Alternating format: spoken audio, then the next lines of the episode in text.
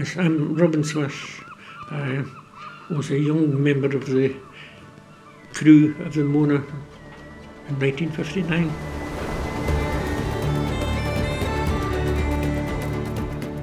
I was just started actually to go out in the boat. I had been back and forward to the shed since I was a young lad. I was born, what, 100 yards from the shed. Always back and forward. You knew most of the, the crew.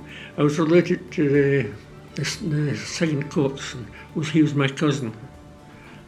So my father was on the crew. Um, my cousin was the second coxswain.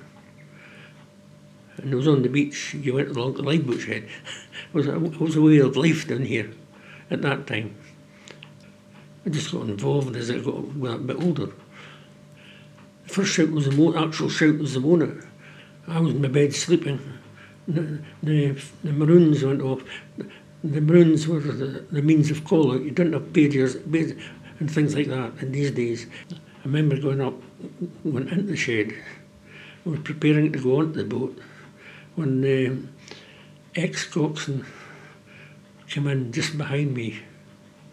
And um, it was tradition, I presume it still is, if there's space available and the bullock's available, the ex-coxswain goes out on the first shout with the new coxswain. He went on the boat, I didn't. I'm still here. He's not. You stepped back because Yes. you were the youngest. Yes. No, not so much the youngest. It could have, the same would have happened to an older person. You, you were letting the um, reti- retiring coxswain give him, giving him his place on the boat.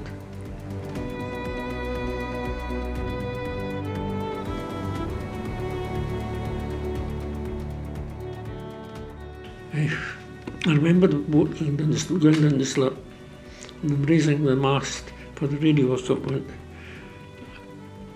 and heading down river. That's about it. I let the boat go down river and went back home, went back to my bed. Um, I listened to some radio messages. You could at that time. Um, if you had a, a radio, they were able to pick up signals from the lifeboat.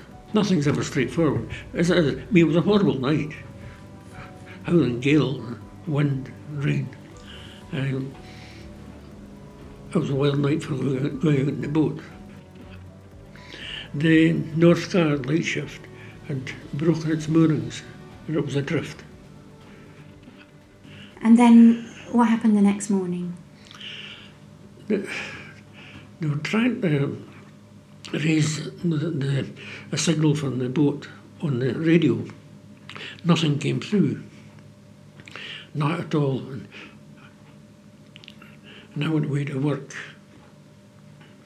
And can't remember where I'd actually heard, but I mean, the boat was found in Carnoustie Beach, and I'd heard the boat had been lost. So it completely changed this area. No, there was eight men gone, gone, full stop. I changed the changed the ferry for a long time. Once the, the pardon my expression, the dust had settled, they started looking for a new crew, a, a replacement boat and a new crew, and that was that went on shortly after the event.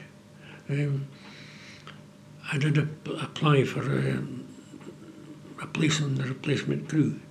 They were looking for more experienced men, which is understandable. Um, I didn't get on the boat. Um, I think it was in the blood. My, my father had been on the boat. My grandfather had been on the boat. It's in the blood, the fishing community.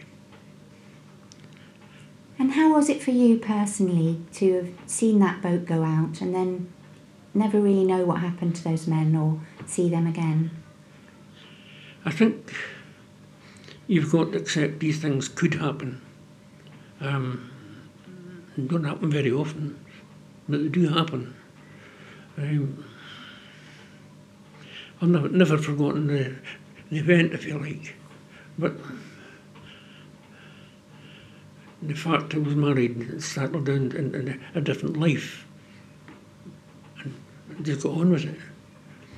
Sounds a bit callous, but it's not meant that way.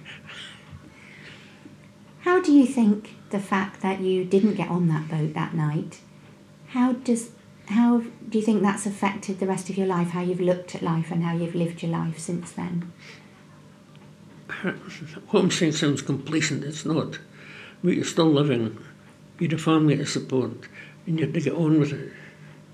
Um, you don't forget about it. Life still has to go on. Yes, it has to go on.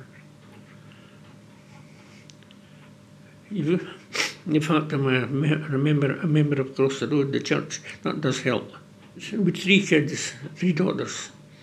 Once the kids had grown up a wee bit, uh, she started fostering infants.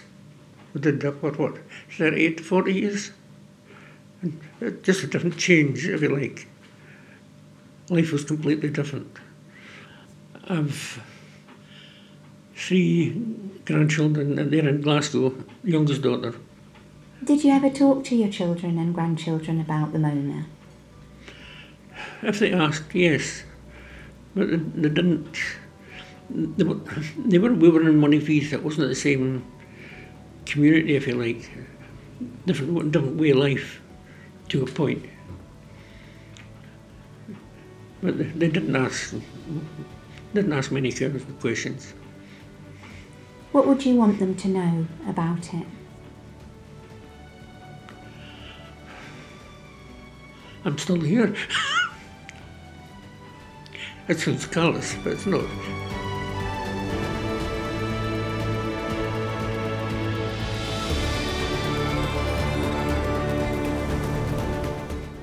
If you want to hear more stories from the RNLI's 200 Voices collection, then head to rnli.org forward slash 200 voices or subscribe to the RNLI wherever you get your podcasts.